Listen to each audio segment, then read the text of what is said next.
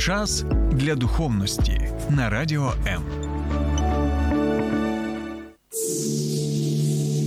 Є книга, яка протягом ось уже декількох тисячоліть впливає на долі всього людства.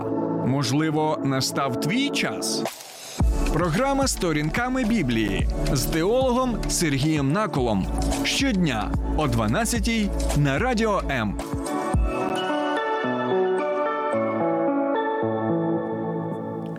Вітаю, друзі!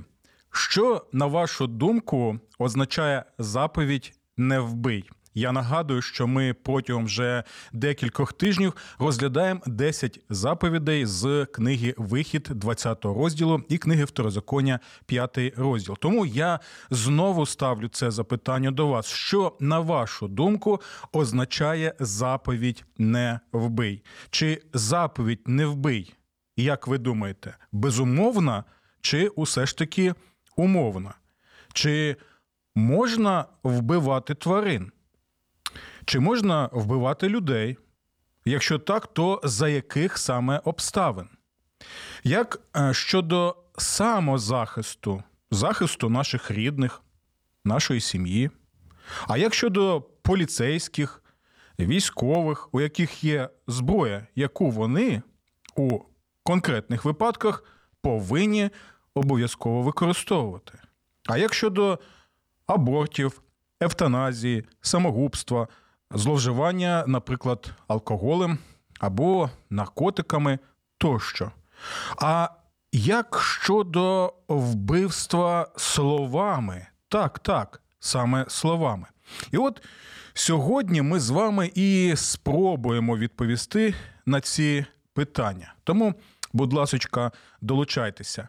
Я нагадую, що ви можете слухати мою програму «Сторінками Біблії» як на моїй персональній сторінці на Фейсбуці, так і ще одна є сторіночка «Сторінками Біблії». Тому і там, і там ви можете долучатися до наших етерів і писати коментарі, ставити запитання тощо. Я сподіваюся, що ми зможемо разом з вами от в порозумінні і в такому шанобливому ставленні одне до одного розглядати усі ці важливі і корисні речі, які ми знаходимо саме в Біблії. І також, друзі, запрошую вас на мій канал на Ютубі Сергій Накол. Буду вдячний, якщо ви підпишетеся і таким чином підтримуєте наш україномовний сегмент Ютубу. І також, якщо ви в Києві і Київській області, то ви можете налаштувати свої радіоприймачі на хвилю вісімдесят дев'ять і чотири еф ем.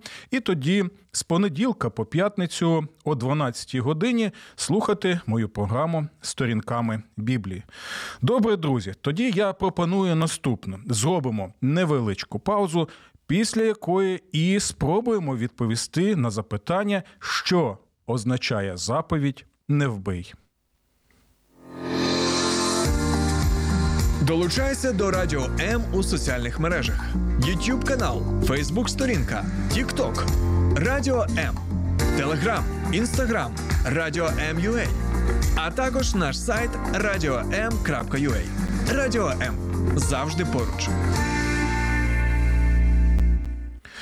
Добре, друзі.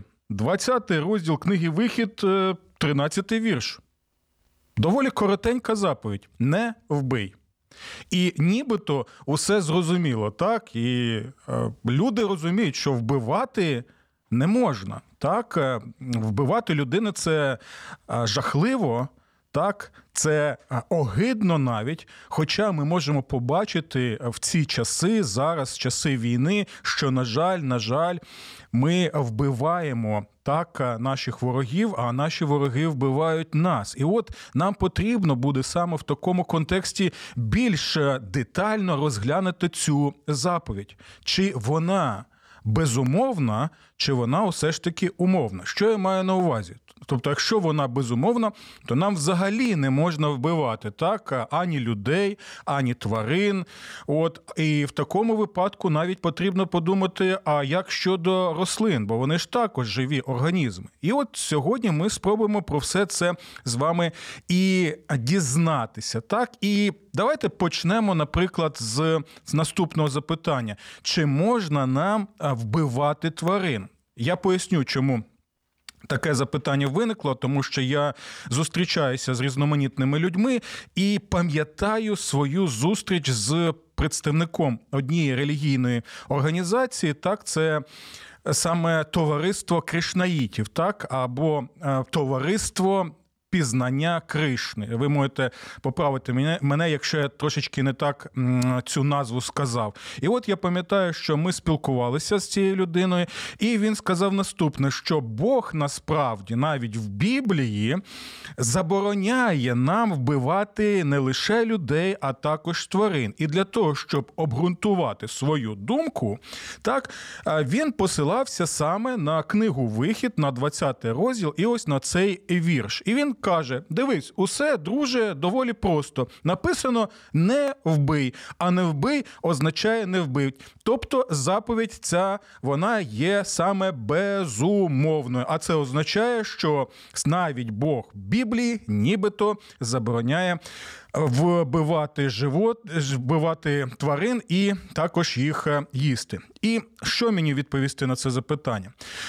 Я думаю, що нам потрібно, звичайно, подивитися в контексті, так, що означає ця заповідь, і ми сьогодні побачимо, що неможливо просто взяти так, ось цю заповідь, вирвати її з контекста і обґрунтовувати нею свою якусь думку, так, ігноруючи усе інше, що є в Біблії. Чому? Тому що, коли є в Біблії заповідь «не вбий», в Біблії також є пояснення цієї заповіді, застосування цієї заповіді, що ми з вами побачимо. І от для того, щоб відповісти на запитання, чи можемо ми усе ж таки вбивати тварин, так, і їсти їх, нам потрібно звернутися до якої книги? Правильно, до книги «Буття», а саме до історії там, де Бог укладає завіт з ким? З Ноєм. Це той завіт, так, який Бог уклав з Ноєм після потопу, і цей завіт стосується збереження усього світу, флори, фауни і людства. Цей завіт є універсальним для усього людства. І більше того, друзі, я нагадую і підкреслюю, що ті завіти, які Бог уклав, так, в Біблії, вони не скасовуються. Ні. Але от ті завіти, які він уклав з людством, наприклад, завіт з Ноєм, він так і залишається в силі. А наступні завіти, вони більше додають і розширюють те, що Бог хоче сказати людям і зробити для людей заради їх спасіння і заради не просто спасіння їхніх безтілесних душ, а заради відновлення усього цього творіння, яке Бог створив і в якому ми саме також були створені, перебуваємо, от, і також відповідальні за те, що Бог нам дав, за флору і за фауну. Так ось, давайте тепер прочитаємо, що ж там є. Я не буду читати всі постанови цього завіту, а лише зверну увагу на те, що нас зараз цікавить при розгляді ось цієї заповіді «Не вбий». Чи можемо ми вбивати тварин і поживати їх також як їжу? Дивіться, що ми читаємо в дев'ятому розділі книга «Буття». І до речі, зверніть увагу, пам'ятаєте, я сказав, що завіти, вони не скасовують один одний, а більше додається щось з кожним наступним завітом. І ось тут ви можете побачити, що в цьому завіті Бог повторює ті самі речі, які він казав кому? Нашим прабатькам Адаму і Єві. Тобто нічого це не скасовується, а воно повторюється і далі ще щось додається в новій реальності буття, в якій ми як людство опинилися. Тому давайте прочитаємо. «Бог поблагословив Ноя та його синів і сказав їм, плодіться і розмножуйтеся та наповнюйте землю». Пам'ятаєте? Це те саме, що Бог казав і Адаму, і Єві. Далі. «Страх і тремтіння перед вами нехай буде у всіх звірів землі, у всіх небесних птахів і в усього, що рухається по землі, і в усіх морських риб. Вони передані у ваші руки. Тобто знову повторюється те саме, що Бог казав Адамові і Єві, що ми відповідальні за флору і за фауну, і таким чином ми, як царі, так поставлені Богом, повинні і турбуватися про це творіння. Це, звичайно, не означає, що ми повинні, знаєте, експлуатувати творіння, зловживати творінням, плювати на творіння, так, тому що ми навіть за нашу екологію відповідальні перед Богом і відповідальні також перед цими поколіннями і прийдешніми поколіннями наших нащадків. Тому що те, що ми діємо, те, що ми коїмо в цьому середовищі, вона, воно має саме значення. Тобто це той момент, на який також нам потрібно звернути увагу. А далі ось ми читаємо ті а, рядки, які застосовані саме для тлумачення заповіді «Не вбий». І все, що живе і рухається, буде вам на поживу. Почули? Це сам Бог дає дозвіл людству, і знову я підкреслюю, читаю, і все, що живе і рухається, буде вам на поживу. Далі слухайте.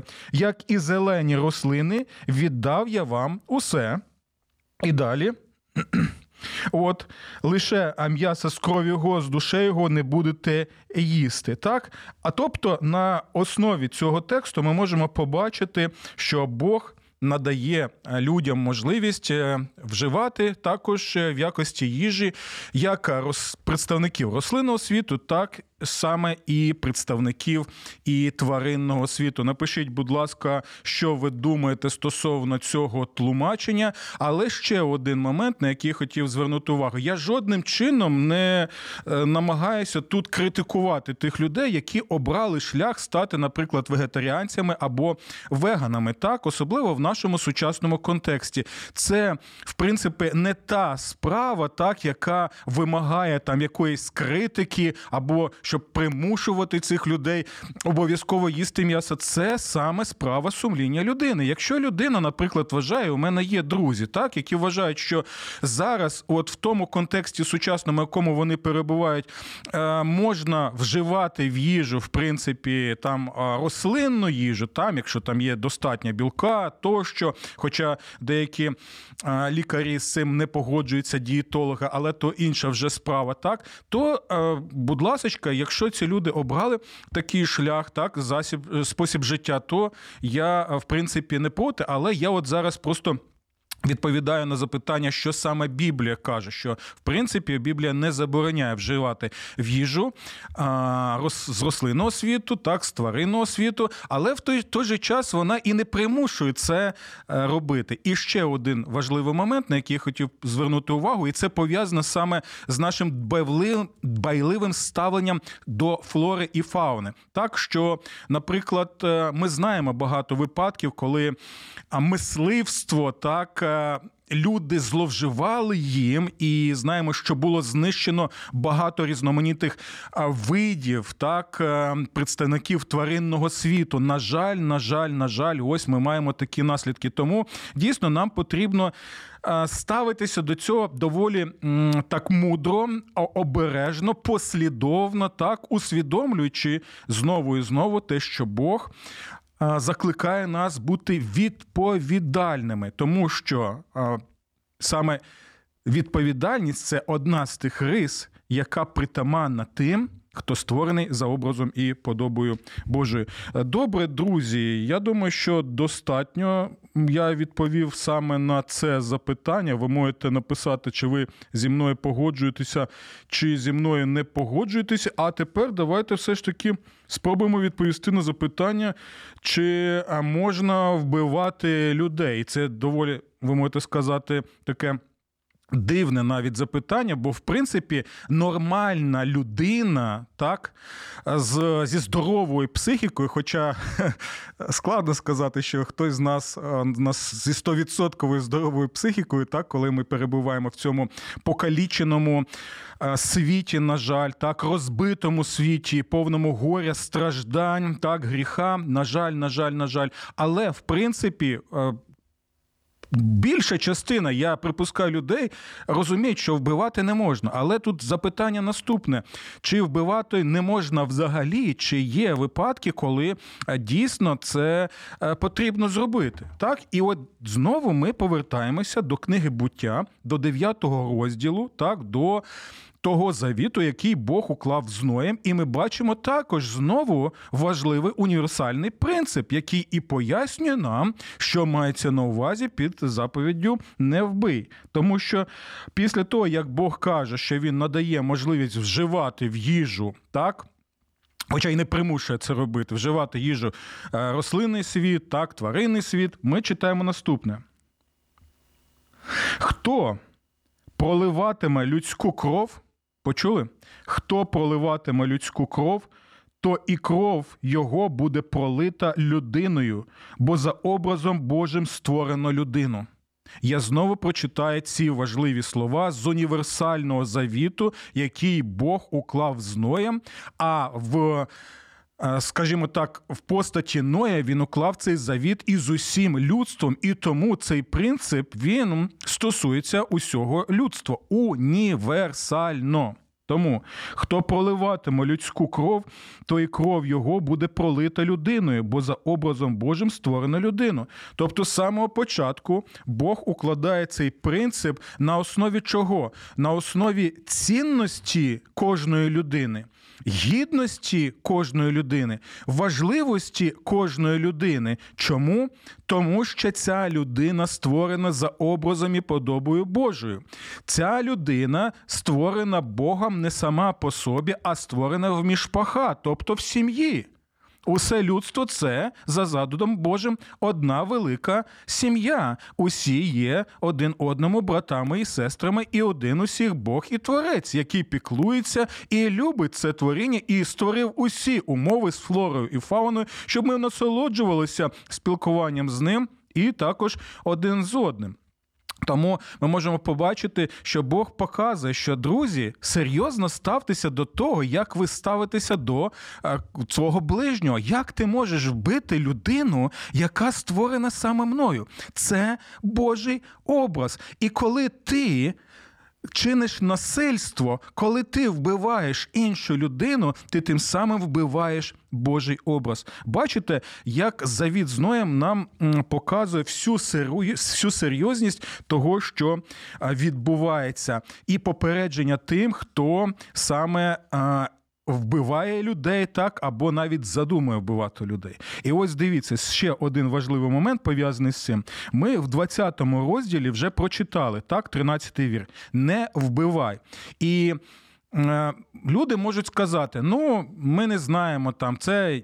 Що там, там за, за завіт такий був з Ноєм, щось ви таке тут, пастор Сергій, розповідаєте. Тут конкретно в двадцятому розділі написано «не вбий», а це означає «не вбий».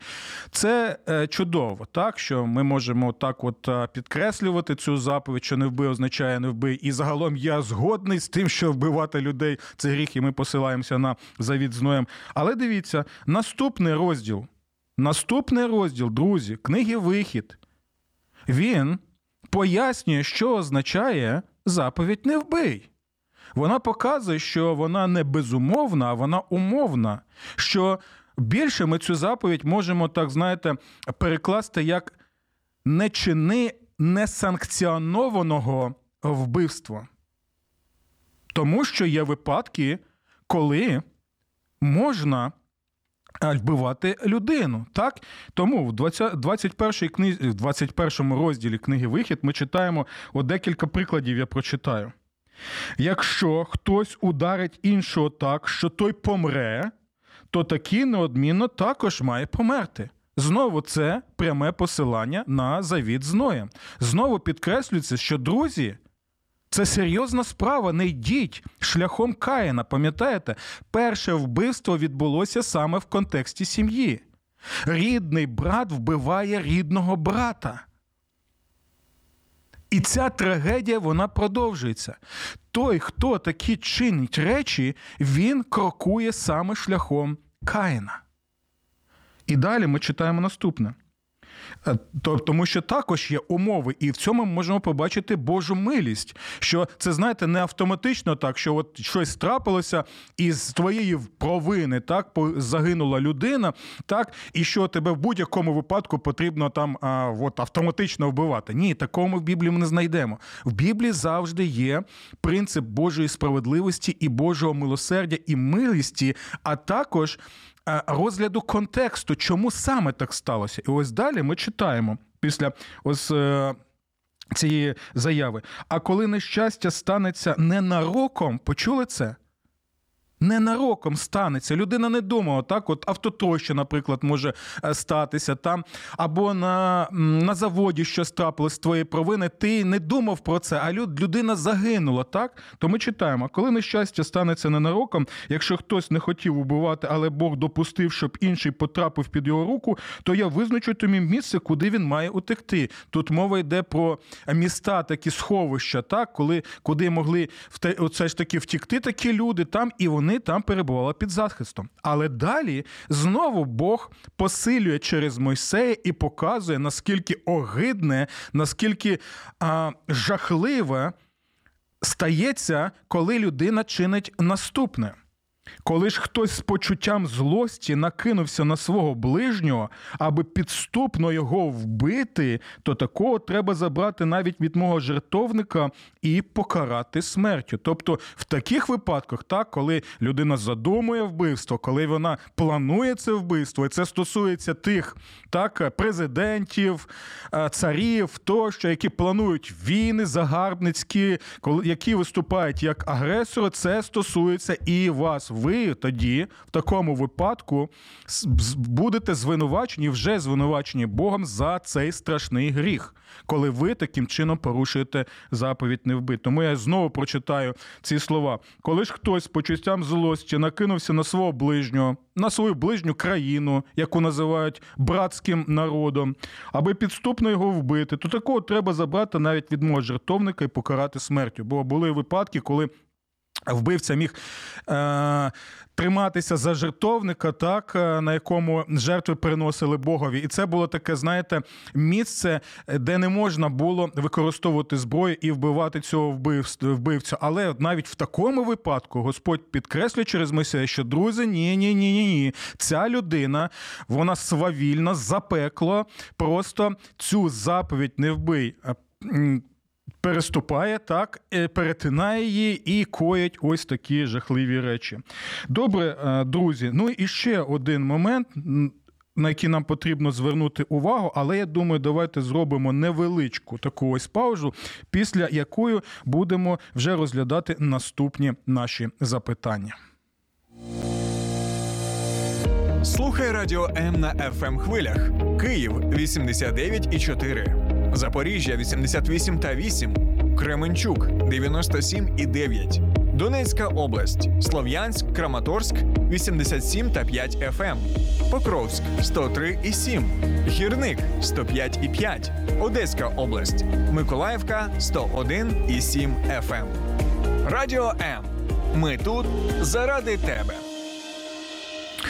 Добре, друзі, ми розглядаємо заповідь «Не вбий», і я бачу, що багато з вас зараз переглядають нашу програму або слухають цю програму, і тому я знаю, що ви можете долучатися до прямого ефіру, так, і ставити свої запитання або коментарі. Я думаю, що це буде навіть цікавіше, навіть якщо ви зі мною не погоджуєтеся, і таким чином у нас буде можливість розглядати цю тему з саме різних боків. Тому я, з одного боку, вдячний вам, що багато з вас зараз перебувають з нами, але в той же час також буду вдячний, якщо ви будете ставити і ваші запитання, або щось цікаве зможете написати саме на цю тему. Я нагадую, що те, що ми з вами розглядаємо, це лише маленька частина того вчення Священного Писання, от, яке ми можемо зараз розглянути. Тому я закликаю усіх нас, і ось чому і існує наша програма «Сторінка книжками Біблії,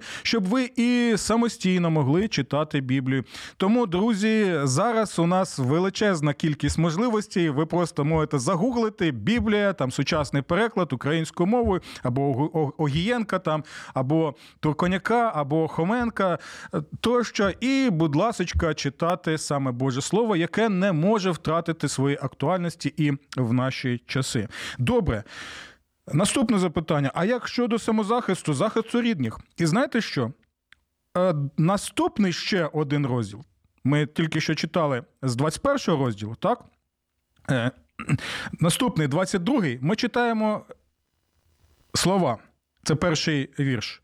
Коли злодій буде спійманий під час злому і буде побитий так, що помре, то на тому, хто злодія побив, вини за кров немає. Тобто, що мається на увазі? Злодій, який планує так пограбувати будинок якоїсь сім'ї, і от він вночі там вдерся, наприклад, у нього може бути зброя, зазвичай у них зброя була, так, або вбити людей, так, або захистити себе. І ось тоді а, ті люди, які перебувають в цьому будинку, в якості самозахисту вони мають право застосовувати також зброю, а там у всіх зброя була. І більше того, друзі, Біблія закликає чоловіків послідовно, конкретно бути відповідальними за своїх дружин, за своїх батьків, за своїх дітей. Це їх саме та, та, та справа, до якої покликані. І це частина Божого задуму саме для чоловіків. І ось чоловік зобов'язаний перед Богом захищати саме свою сім'ю, свою родину, якщо хтось вдерся в цей будинок. Оце і є цей принцип самозахисту,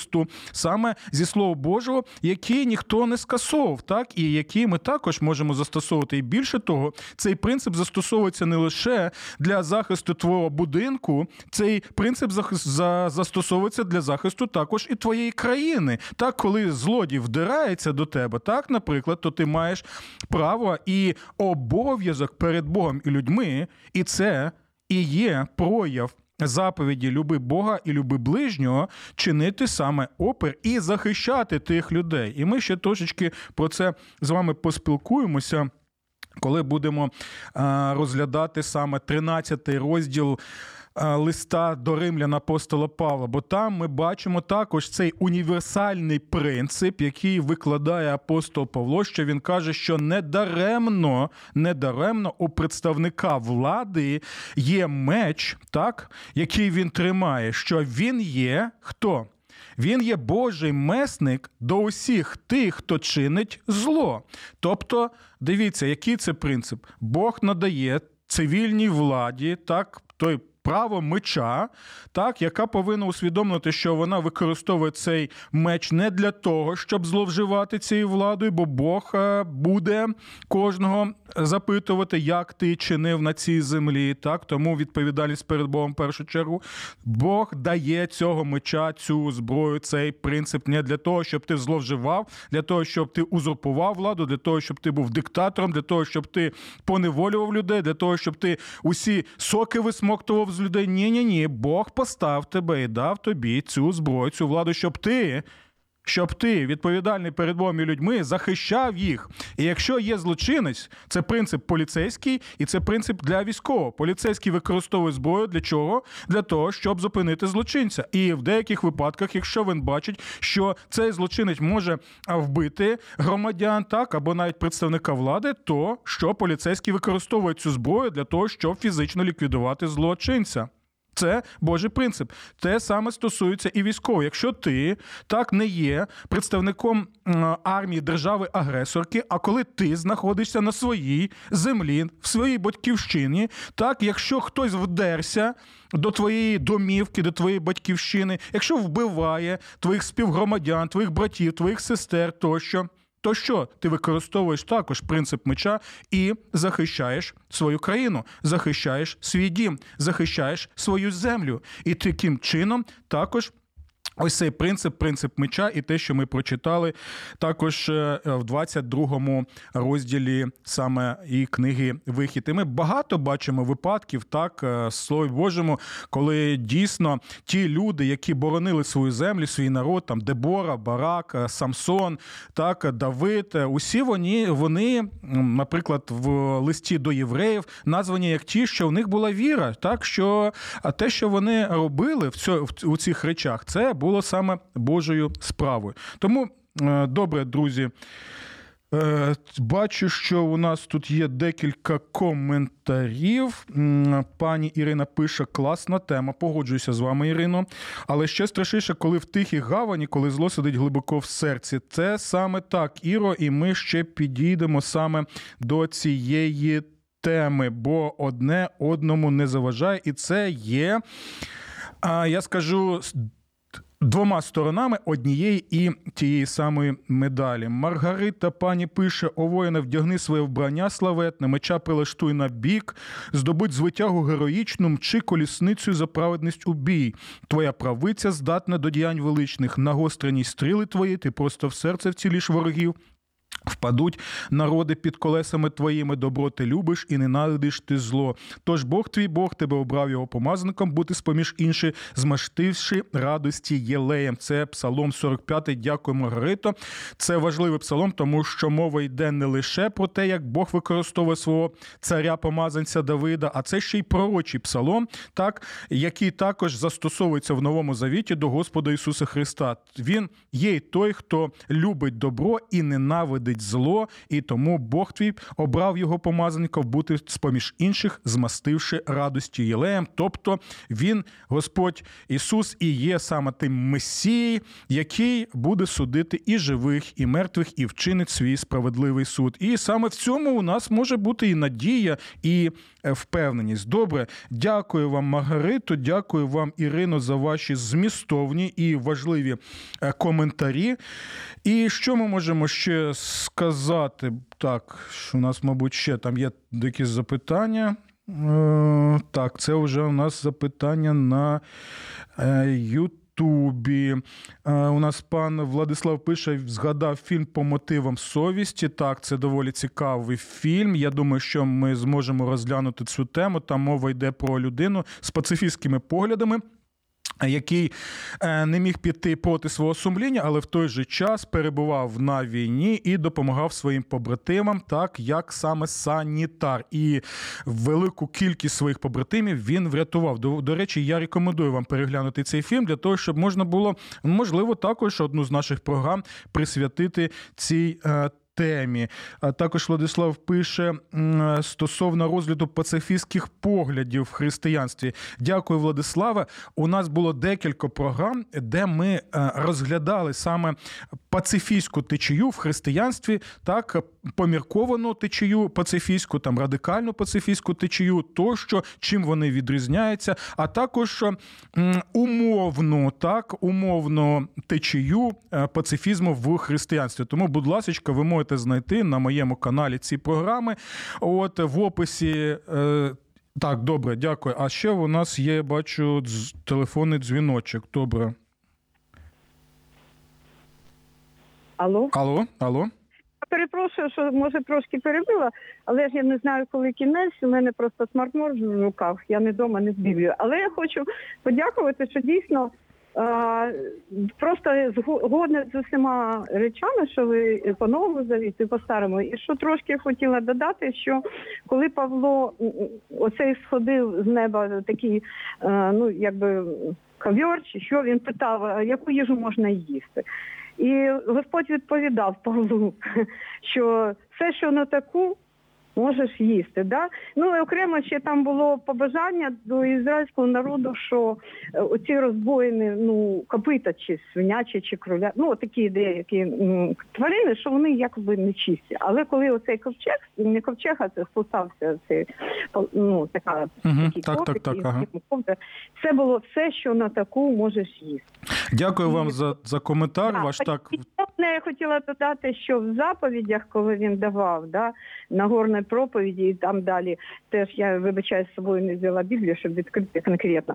в Новому заповіті, що не вбий, так, так і написано, як не прелюбодійствуй, так і не жесідійствуй, і не кради. Дякую. Дякую вам, дякую. Ми ще будемо розглядати ці важливі тексти із проповіді на горі. На жаль, я не запитав, як вас звати. Ви можете, можливо, написати у коментарях, щоб ми могли з вами підтримувати і надалі зв'язок. Дякую вам усім за всі ці коментарі. Я бачу, що ми не встигаємо розглянути усі ці запитання, так, які у нас є.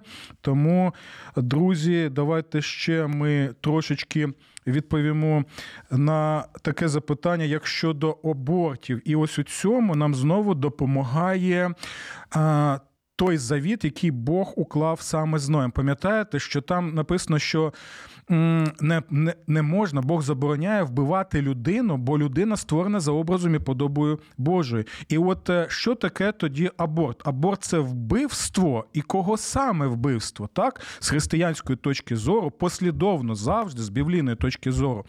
Аборт є вбивством саме людини, яка створена за образом і подобою Божою. Все.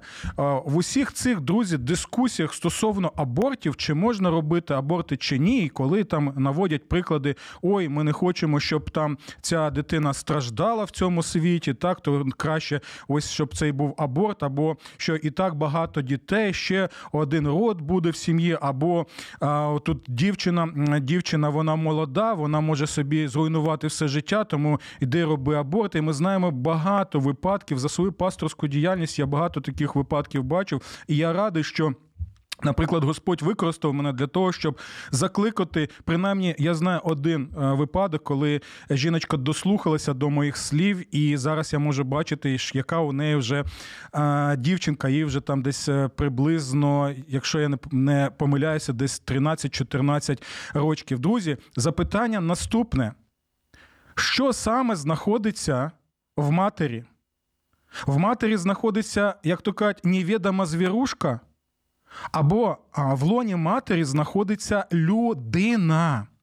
Людина створена за образом і подобою Божою. Як ми читаємо в декількох псалмів, що «Господи, я славлю Тебе, бо Ти мене чудово створив, так, Ти зіткав мене у чреві моєї матері, Ти бачив зародок мій», псалмоспівець каже. Тобто те, що перебуває в лоні матері, в чреві матері, це є саме не просто так якась компонента з молекул і не більше того, так, з, з якихось білкових сполук. Ні. Це, з точки зору Бога, саме людина, створена за Божим образом, і яка має такі самі права, як і ті люди, які зараз перебувають на цій землі. У неї є цінність, у неї є гідність, у неї є вартість, так, саме в Божих очах. І ось чому християнство завжди називало аборт саме вбивством. Бо якщо ми думаємо про